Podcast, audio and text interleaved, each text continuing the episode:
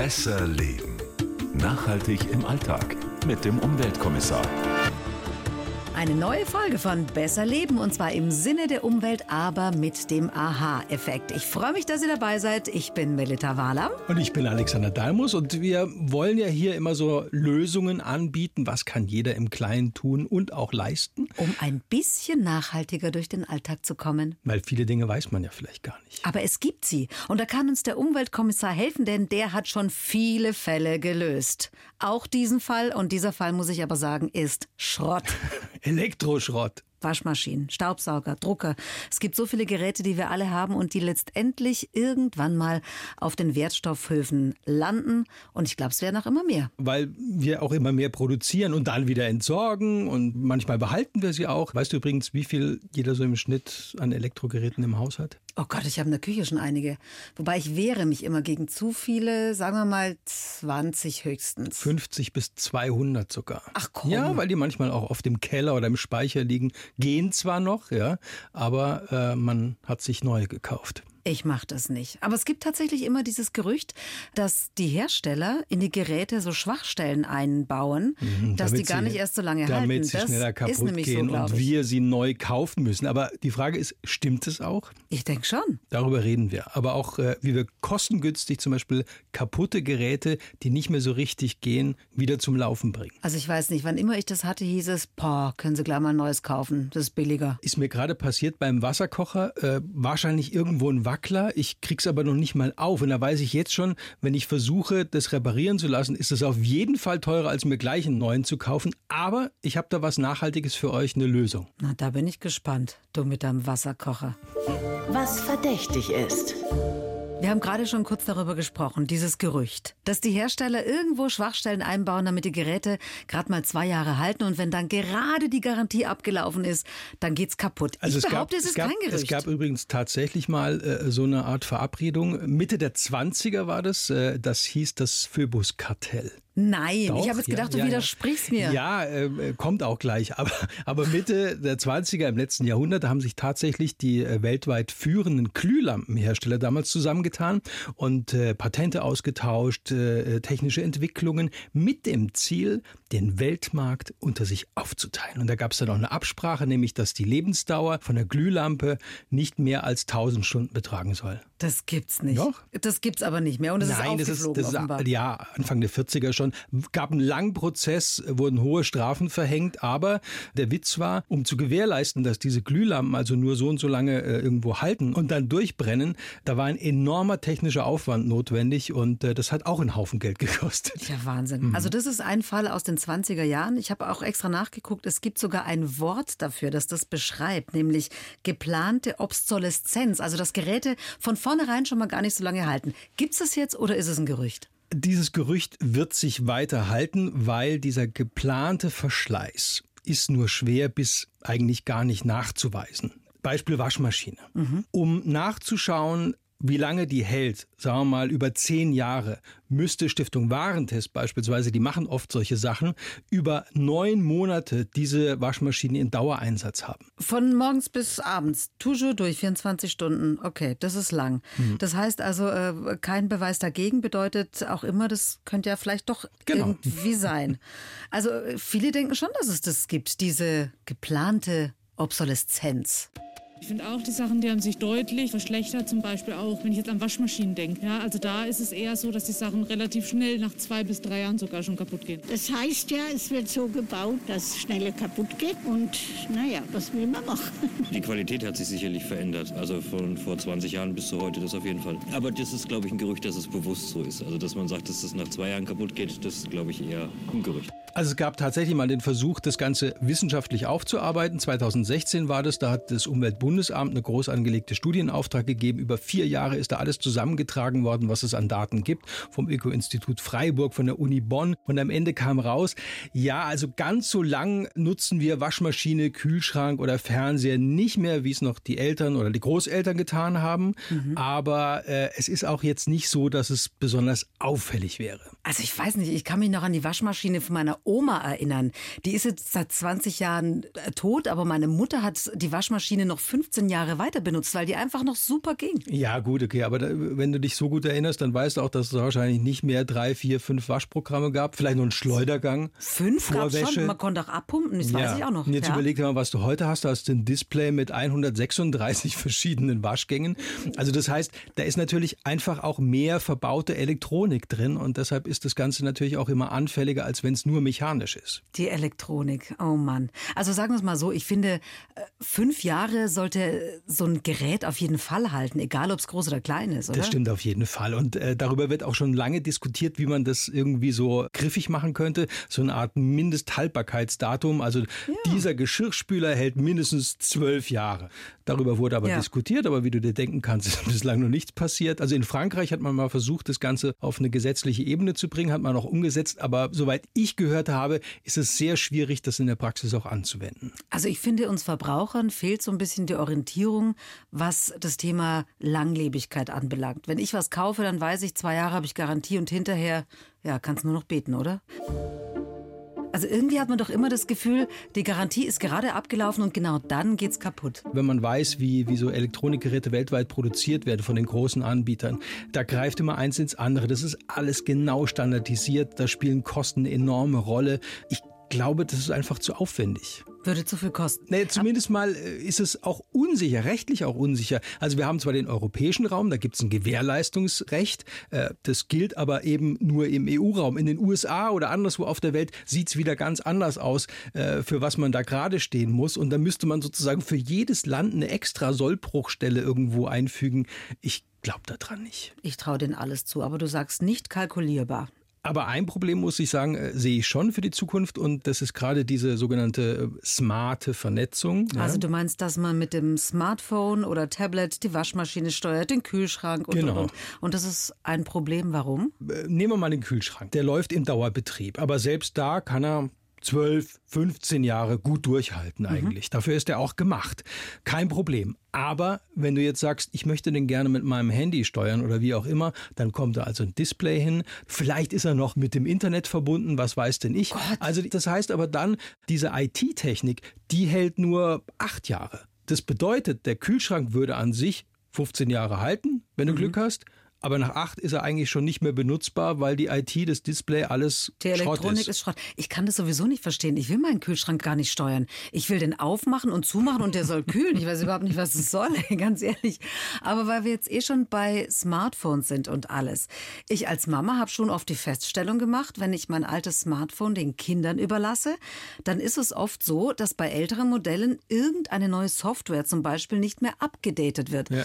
Und dann ist es oft schon auch schwierig. Ja, das nennt man funktionale Obsoleszenz. Funktionale Obsoleszenz. Ja, und die gibt's sicher. Also das ist, äh, wie du schon sagst, äh, äh, wirklich ärgerlich. Und die machen das wirklich. Also Apple, Samsung, alle Geräte. Alle machen das. gilt auch nicht nur für Smartphone, da gibt's auch andere Beispiele aus anderen Bereichen. Aber durch diese eingeschränkte Funktionalität funktionieren dann, sagen wir mal, auf dem, auf dem Smartphone einfach Apps nicht oder es läuft nicht so rund oder wie auch immer. Und dann äh, ist man genervt. Also deine Kinder Mhm. Ja, werden dann wahrscheinlich genervt sein. das geht nicht. Ich würde ihnen ein Tastentelefon geben, aber. Ja, und die sind dann genervt und dann musst du am Ende dann doch ein neues kaufen, obwohl es eigentlich noch wunderbar funktionieren würde, aber eben die Funktionalität ist eingeschränkt, weil die Software nicht mehr abgedatet wird. Also sprich, Abstriche machen und es einfach so hinnehmen oder damit leben, dass man dann ein neues Gerät kaufen muss. Seit einiger Zeit werden so Zusatzgarantien oder Garantieverlängerungen angeboten, wenn ich was kaufe. Das hat dann nicht eine zweijährige Garantie, dieses Gerät, Die sondern gesetzlich vorgeschrieben ist, ja. Genau, sondern ich muss dann extra Geld zahlen und dann habe ich quasi fünf Jahre zum Beispiel Garantie. Also lohnt sich das dann oder? oder Ja, das kann man so pauschal nicht sagen, weil eben da der Gesetzgeber den Händlern, aber auch vor allen Dingen den Herstellern so mm, Spielraum gegeben hat, was diese Zusatzgarantien angeht. Zum Beispiel äh, ist das Einschicken umsonst. Ja? Gilt es nur für einzelne Komponenten äh, in diesem Gerät oder für das gesamte Gerät? Das sind so Kleinigkeiten, da muss man wirklich dann äh, im Kleingedruckten mal lesen. Wie ich das liebe, das Kleingedruckte. also man hat die Garantie, aber man muss wirklich genau schauen, ob das dann abgedeckt ist oder nicht. Und natürlich geht dann irgendwas kaputt, was nicht abgedeckt ist. Naja. Das Problem. Weil wir heute über Elektroschrott sprechen. Was ich in letzter Zeit immer so ein bisschen im Ohr habe, ist diese Elektroschrottquote von der Europäischen Union. Das wurde ja vor ein paar Jahren mal eingeführt, dass ich als Verbraucher meine alten kaputten Geräte eigentlich beim Händler zurückgeben kann und die werden recycelt. Ganz easy peasy. Ja, also das Ziel war immer, dass immer mehr alte Geräte sozusagen schrottreife eingesammelt werden und dann verwertet werden und zwar irgendwann annähernd so viele wie neu in Umlauf kommen. Mhm. Und das schaffen wir oder schaffen wir nicht? Wir haben schon immer Elektroschrott gesammelt, aber wie soll ich sagen, also wie beim Plastikmüll halt auch, war der dann halt verschwunden. Der war verschwunden. Naja, und wohin war war er nicht weg, sondern der ist einfach nur auf irgendwelchen Müllkippen in Afrika oder sonst wo auf der Welt wieder aufgetaucht, weil es für uns halt bequemer war, unseren Elektroschrott dort zu entsorgen. Und das wollte man mit dieser EU-Richtlinie unterbinden. Und deshalb hat man gesagt, wir müssen gucken, dass wir so viel wie möglich von dem Elektroschrott wieder einsammeln. Und 2018 haben wir das schon ganz knapp nicht geschafft. Da waren 45 Prozent Rücklauf an Elektroschrott gefordert. Wir haben gerade mal so 43 äh, Prozent geschafft. Und äh, diese Erhebung gibt's immer so ein bisschen im Zeitversatz. Und da ist für 2019 jetzt schon klar, Das wird es vermutlich nicht schaffen Genau, werden. weil das nämlich äh, nochmal erhöht worden ist. Das heißt, wir müssen jetzt 65 Prozent an Elektroschrott zurückbringen und wiederverwerten und das schaffen wir nicht. Okay, das heißt also, wir müssen uns eigentlich noch mehr anstrengen, um unseren Elektroschrott irgendwie einzusammeln. Dass man seinen Elektroschrott, seine alten Geräte beim Wertstoffhof abgeben darf und kann, weiß wahrscheinlich mittlerweile jeder. Ja. Aber äh, seit 2016 sind zum Beispiel auch größere Einzel- oder Online-Händler gesetzlich verpflichtet, diese elektrischen Altgeräte zurückzunehmen. Aber das ist halt in der Praxis kaum umsetzbar. Also würdest du deinen alten Staubsauger dann irgendwo einschicken? Also ja. Ich würde es nicht einschicken, ich hätte gar keinen großen Karton, ich müsste wahrscheinlich das Porto äh, zahlen. Und ganz ehrlich, ich würde es aber auch nicht bei so einem riesengroßen Elektromarkt abgeben. Und was ich mich auch immer frage, müssen die eigentlich auch Geräte von mir zurücknehmen, wenn ich da gar kein neues kaufe? Äh, ja, da gibt's für kleine Geräte, also musst du ausmessen, 25 Zentimeter Kantenlänge, da gibt's eine Verpflichtung äh, zur Rücknahme, unabhängig, ob du da ein Gerät neu kaufst oder nicht. Bei Altgeräten, die größer sind, also die müssen nur zurückgenommen werden, wenn du ein artgleiches Gerät, heißt es, bei diesem Händler eben neu kaufst. Also Waschmaschine neu ist die Verpflichtung da, das alte zurückzunehmen. Äh, Habe ich auch gelesen, dass man alte und kaputte Elektrogeräte im Supermarkt zurückgeben Ja, das ist auch kann. so ein Versuch. Ich, ich weiß nicht. Also in der Praxis ist es, glaube ich, gar nicht umsetzbar. Ich habe da mal Dietmar Lange gefragt, der ist Chef vom Abfallwirtschaftsbetrieb München von den Wertstoffhöfen dort und der ist da auch skeptisch, ob das so viel bringt. Die Kommunen und auch der Elektrohandel ist der vom Bürger wahrgenommene Rücknahmeort. Alles andere glaube ich nicht, dass es funktionieren wird, weil wer bringt schon zum normalen Lebensmitteleinkauf seine, seine Akkuschrauber oder irgendwas, was er auch dort gekauft hat? Das bringt man nicht mit, das bringt man zum Wertstoffhof. Sinnvoller wäre es vielleicht, dass die Entsorger, also die Kommunen meistens, äh, sozusagen die Logistik übernehmen. Also die sagen, okay, bringt uns zum Wertstoffhof, wir machen das sowieso, das machen sie ja eh. Und äh, gleichzeitig müssen aber Online-Händler oder auch Supermärkte, also die halt eben Elektrogeräte neu verkaufen, äh, so eine Gebühr zahlen dafür. Das wäre was, was in der Praxis was bringen würde. Ich kenne aber auch einige, die ihr Bügeleisen oder den Föhn einfach in der Restmülltonne haben verschwinden lassen. Ja, ist aber Deckel falsch. auf. Also es gibt, ja, es gibt tatsächlich Hausmüllanalysen und die zeigen, also dass hochgerechnet, glaube ich, so 150.000 Tonnen von diesen kleinen Geräten eben da falsch entsorgt werden und äh, dann letztendlich in der Verbrennungsanlage landen. Mhm. Das ist natürlich schade, weil auch in diesen kleinen Elektrogeräten, da sind äh, Rohstoffe drin und bezogen aufs Gesamtgewicht oftmals sogar noch mehr als in diesen Großgeräten. Da kriegst du übrigens einen ganz strengen Blick, wenn ich das erzähle hier mit der Mülltonne. Ich habe es wirklich noch nie gemacht, Menschenskinder. Aber wenn man schon den Elektroschrott auf den Wertstoffhof bringt, wenn der da landet, was passiert denn dann dort mit den Sachen? Also auch auf den Wertstoffhöfen wird erstmal geschaut, ob alte Elektrogeräte noch funktionieren. Zum Beispiel, die werden dann auch wieder instand gesetzt und der echte Schrott, der wirkliche Schrott, wo nichts mehr geht, der wird dann eben von den Vertragspartnern abgeholt und die versuchen dann alles rauszuholen, was sich eben noch zu Geld machen lässt. Also Metalle und so weiter und so fort. Also Fakt ist aber auch, derzeit lässt sich mit dem Recyceln von Elektroschrott kaum Geld verdienen. Also ist das was Gutes, diese EU-Sammelquote, wenn da erstmal der alte Mist zurückgenommen werden soll, bevor neuer sozusagen in Umlauf kommt. Ja, aber in der Praxis gibt's schon enorme Probleme. Also zum einen, weil da alles gleich behandelt wird. Also nehmen wir mal ein Solarmodul, ja, Ja. ist ja auch Elektroschrott Ja. irgendwann, aber das soll ja 20 bis 30 Jahre funktionieren. Ja. Und so ein kleiner, du kennst diese äh, Schuhe, Sportschuhe, die blinken Oh Gott, in der Sohle, Blinkeschuhe, zum Beispiel. auf, das ja, die gelten aber auch als. Elektroschrott. Und äh, Echt? ja, und Da stehen was ich sagen will, ist, glaube ich, klar. Die Relationen stimmen Ganz nicht. Das, genau. Ich habe dich verstanden. Ja, und äh, was ich gelernt habe, ist,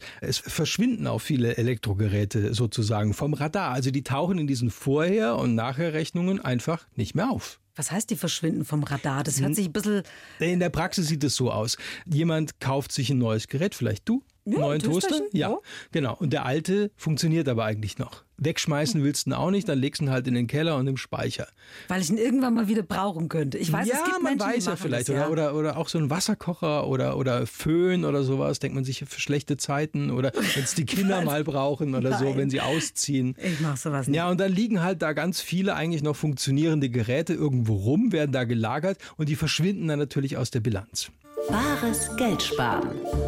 Wenn jetzt mal was kaputt ist, wie zum Beispiel dein Wasserkocher, ja, bei Kleingeräten lohnt sich das doch gar nicht, das zu reparieren. Ja, und das ist wirklich bitter. Aber selbst bei Großgeräten äh, hat Stiftung Warentest untersucht, so über 10, 15 Jahre, da lohnt es sich oftmals gar nicht unbedingt, die zu reparieren, sondern sich auch gleich was Neues zu kaufen. Also es lohnt sich auf jeden Fall für die Umwelt, weil dieses Gerät nicht mehr neu produziert werden muss. Aber für den eigenen Geldbeutel, da lohnt sich oft nicht. Meine Oma hat immer gesagt, ich bin zu arm, um mir billiges Zeug zu kaufen. Wie ist denn das, wenn ich mir was Neues kaufe? Dann sollte mir doch daran gelegen sein, dass ein Gerät möglichst lange hält. Lohnt sich da wirklich, ein paar Euro mehr zu investieren, nach dem Motto, Qualität hat einfach ihren Preis? Also ein hoher Preis ist jetzt nicht unbedingt eine Garantie dafür, dass es lange hält, aber ein No-Name-Hersteller hat natürlich keinen Ruf zu verlieren, wenn das Gerät schnell kaputt geht. Ein Markenhersteller vielleicht schon und die investieren auch viel Geld in Kundenservice und so weiter. Auf was man noch achten sollte, vielleicht gerade bei Geräten, die ständig im Einsatz sind. Also Kühlschrank haben wir ja schon gesagt, Gefriertruhe, die läuft also rund um die Uhr.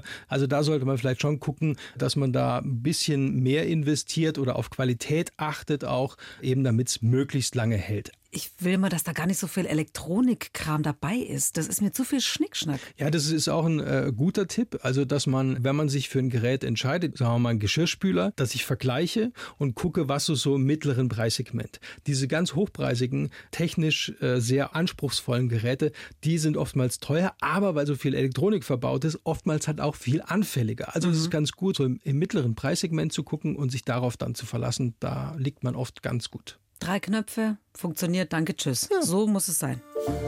Der Clou. Wir wollten ja, oder besser gesagt, du wolltest uns ja auch noch was Entscheidendes mit auf den Weg geben. Richtig, weil ich ja vorhin auch meinen Wasserkocher erwähnt habe. Aber das gilt genauso für einen kaputten Toaster oder eine kaputte Kaffeemaschine. Wenn die eben mal defekt sind, dann äh, kostet ja schon das Reinschauen oder das Einschicken beim Hersteller oder sowas so viel Geld, da lohnt sich's gar nicht. Na, das schmeißen die meisten weg. Genau, das ist irgendwie blöd. Und was richtig gut ist und was ich äh, empfehlen kann und wo ich mir auch schon ein paar angeschaut habe, das sind sogenannte Repair-Cafés. Also die gibt es sicher auch bei euch in der Nähe, äh, auch so Werkstattinitiativen, die sich da äh, gebildet haben und die derzeit wirklich überall aufploppen. Das heißt, da sitzen dann Menschen gemütlich zusammen am Tisch, gucken in meine Kleingeräte rein und schauen, ob Ja. sie noch was retten können. Das sind äh, Technikfreaks oder auch äh, Senioren oder sowas, die technikaffin sind, die gerne ein bisschen rumschrauben und äh, die sich da einbringen wollen. Äh, dann kann man es eben da hinbringen und sich mal zumindest mal das Ganze anschauen lassen. Und das kostet nichts, oder? Nein, also äh, wenn die, äh, wenn es keine Ersatzteile oder sowas braucht und meistens braucht es gar keine Ersatzteile. Das haben ja auch viele gesagt, weil oftmals liegt es vielleicht daran, dass die Kaffeemaschine einfach nur richtig verkalkt ist oder gereinigt werden muss oder sowas. Und das sind oftmals Kleinigkeiten, die gar keine technischen Störungen sind. Wenn es da mal aufgemacht wird, ein bisschen geschüttelt wird, ein bisschen durchgeputzt wird, dann läuft es wieder astrein. Ich finde das gut. Ja, es ist Weißt, auch wirklich gut. Man, man kriegt dann auch so eine andere Beziehung irgendwie zu seinem, zu seinem äh, elektronischen Gerät. Ich, ich sehe dich förmlich vor mir, wie du deinen Wasserkocher liebevoll in eine Decke umhüllt hast und ihn ins Repair-Café gebracht hast. Ja, und das haben ja auch viele gut. gesagt, dass es aber wirklich ein Problem ist, oftmals diese Geräte überhaupt aufzumachen. Und das ist vielleicht auch noch ein Tipp, wenn man sich was kauft, gibt es da überhaupt Schrauben zum was aufmachen oder ist es einfach nur verklebt? Weil dann weiß ich, ich muss es irgendwie aufbrechen. Und dann kann selbst vielleicht das Repair-Café nichts mehr machen. Viele wichtige Tipps, die wir heute wieder mitgenommen haben zum Thema Elektroschrott, lieber Umweltkommissar. Und wenn ihr mal gucken wollt, unter bayern1.de slash besser leben, da findet ihr alle wichtigen Infos und auch Links zum heutigen Thema. Und wir freuen uns natürlich auch aufs nächste Mal besser leben äh, mit äh, Kleinigkeiten und so ein paar Kniffen eben, wie man seinen Alltag so ein bisschen nachhaltiger gestalten kann. Und gerne auch eine E-Mail schicken, wenn ihr Lust habt, mit Fragen oder Anregungen unter besserleben.bayern1.de. Mailt uns, wir freuen uns. Bis zum nächsten Mal. Besser leben. Nachhaltig im Alltag mit dem Umweltkommissar. Wenn ihr Fragen habt oder Ideen oder auch Kritik, gerne an besserleben@bayern1.de.